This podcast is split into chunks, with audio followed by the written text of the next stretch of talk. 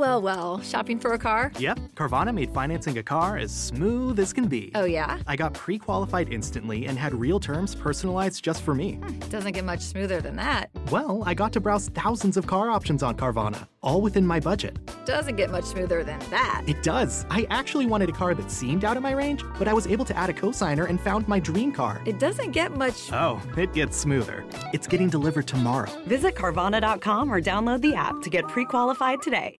Benvenuti o bentornati su questo mio canale dedicato alla psichiatria e alle neuroscienze. Oggi vi parlerò di antipsicotici atipici o antipsicotici di seconda generazione. Vi anticipo subito che questo è un video piuttosto tecnico e forse può essere dedicato a colleghi o operatori della salute mentale. In ogni caso l'argomento non è semplice per cui io ho cercato già di semplificarlo, ma credo che oltre un certo livello non si possa andare, ok? Ma prima di iniziare a parlare di antipsicotici atipici, se ancora non l'aveste fatto, mi raccomando, iscrivetevi subito al mio canale YouTube, al mio podcast Lo Psiconauta oppure seguitemi su Facebook o su Instagram per restare sempre aggiornati su questi contenuti che difficilmente, come dico sempre, troverete da altre parti, ok? Bene, il termine antipsicotico atipico è stato ideato per distinguere una nuova generazione di molecole dalle proprietà antipsicotiche che possiedono delle caratteristiche che avrebbero dovuto distinguere da quelle tipiche o di prima generazione. Tanto per intenderci, gli antipsicotici di prima generazione sono ad esempio l'aloperidoro, la clorpromazina, la promazina, la protiapina, la tioridazina, insomma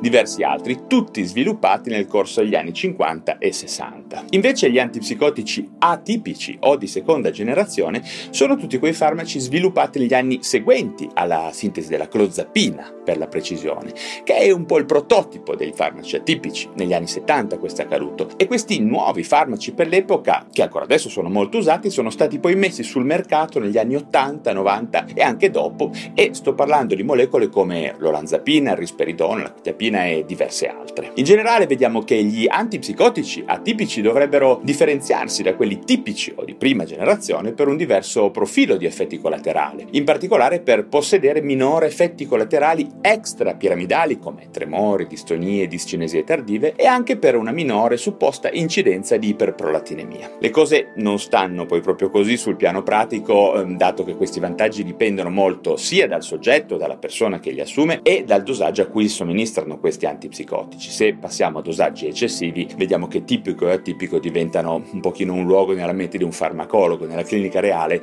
diventano quasi sovrapponibili. Inoltre è ormai appurato, direi, che la minore incidenza di effetti extrapiramidali e di iperprolatinemia potrebbe essere poi controbilanciata negativamente da maggiori effetti metabolici altrettanto difficili da tollerare e gestire, ok? Ma vediamo che da un punto di vista strettamente farmacologico gli antipsicotici atipici sono generalmente definiti definiti come antagonisti serotoninergici dopaminergici, ovvero sono molecole che si legano e antagonizzano sia il recettore dopaminergico D2 che il recettore serotoninergico, in particolar modo il 5HT2A. Ma per capire bene il meccanismo d'azione di questi antipsicotici di seconda generazione è senz'altro importante conoscere in dettaglio il neurotrasmettitore serotonina e la farmacologia dei recettori 5HT2A e gli eventi che si generano quando sono bloccati dagli effetti degli antipsicotici atipici. Infatti tutti i recettori 5HT2A sono postsinaptici e sono localizzati in diverse regioni cerebrali, ad esempio quelli presenti sui neuroni piramidali corticali hanno una funzione eccitatoria e favoriscono poi il rilascio di glutammato a valle. E visto che il neurotrasmettitore glutammato modula il rilascio di dopamina sempre a valle, diciamo che in parole povere la stimolazione o il blocco di questi recettori influenza il rilascio di dopamina. E quindi i recettori 5HT2A sono delle specie di freni per così dire che controllano il rilascio di dopamina nello striato ovviamente. In che modo lo fanno? Bene, lo fanno eh, tramite la stimolazione del rilascio di glutammato nel tronco encefalico che attiva a sua volta il rilascio dell'acido gamma aminobutirico, il cosiddetto GABA, che inibisce la liberazione della dopamina appunto nello striato. Quindi risulta chiaro che l'antagonismo 5HT2A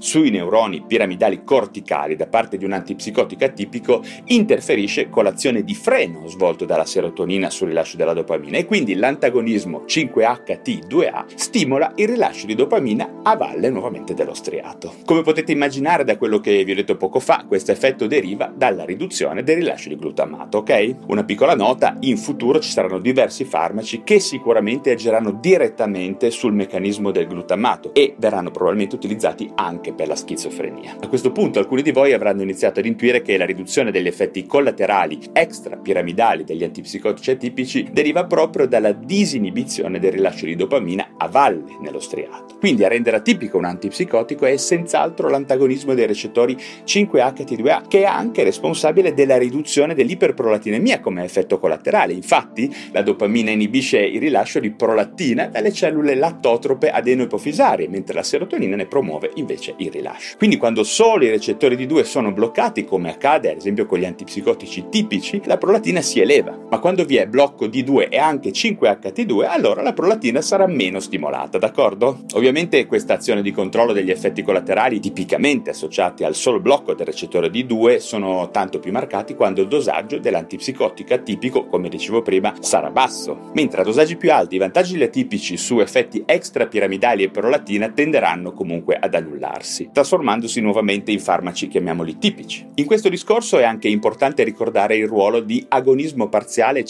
5-HT1A di alcuni antipsicotici atipici che modulano in senso positivo il rilascio di dopamina nello striato in maniera sinergica al blocco del 5-HT2A. Quando la serotonina si lega agli autorecettori 5-HT1A, somatodendritici ovviamente presinaptici, nel RAF mesencefalico, vengono inattivate le vie serotoninergiche dal nucleo del RAF alla sostanza nigra. È quello che avviene in alcuni antipsicotici come l'aripiprazolo, il brexpiprazolo e la cariprazina. Bene, a questo punto ci sarebbe anche da parlare delle funzioni dei recettori 5HT2C, del 5H3, del 5HT6, ma direi che mi fermo qui dato che ho la sensazione, mentre questo video è avanti, che questo tema sia un filino ostico e forse poco interessante per alcuni di voi. Magari ditemelo giù in descrizione così evito di tornarci sopra, oppure al contrario finisco di parlarne e posso anche approfondire ulteriormente questo argomento di psicofarmacologia, ok? Bene, quindi per adesso è tutto, ma prima di salutarvi, come sempre, vi ricordo che se vi piacciono questi argomenti riguardanti la psichiatria, la psicoffarmacologia e la neuroscienze, sarete davvero gentili a darmi un like e iscrivervi subito a questo mio canale YouTube, al mio podcast Lo Psiconauta, oppure potrete seguirmi su Facebook o su Instagram. Non dimenticatevi anche di visitare il mio blog valererosso.com dove troverete tantissimi articoli di approfondimento proprio su questi temi un pochino più tecnici sulla moderna psicofarmacologia. Ancora una volta grazie davvero per la vostra attenzione e ci vediamo al prossimo video.